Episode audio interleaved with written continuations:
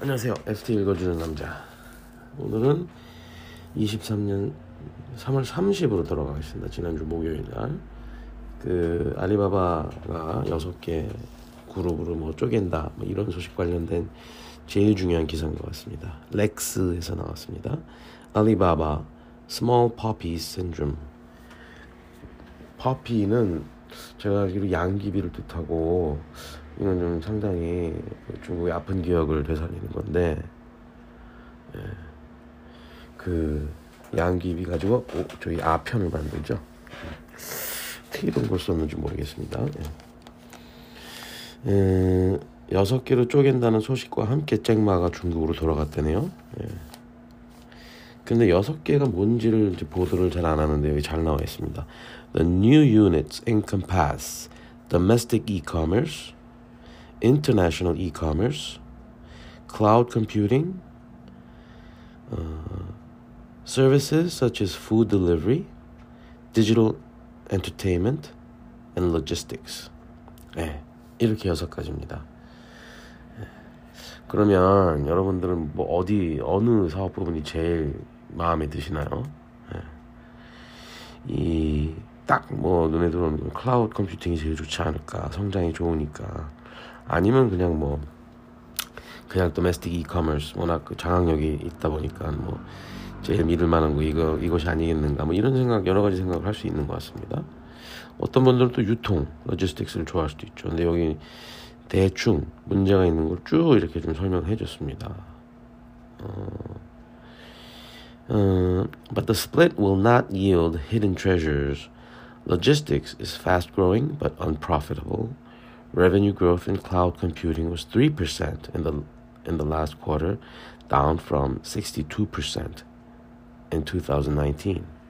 예. 그러니까 클라우드 컴퓨팅은 19년만 해도 62%의 어떤 과, 어, 과격한 성장을 하고 있었는데 어, 지난 분기에는 3% 성장에 그쳤다. 유통은 아예 적자다. 뭐 좀 그렇네요. 그럼 뭐 domestic e-commerce가 제일 좋지 않을까 싶긴 한데요. 예. Google's creation of holding company Alphabet in 2015 offers clues to what may happen. Google claimed it would support new tech ventures, yet Alphabet's main unit remains online ads. A show of greater transparency soothed twitchy US regulators, though.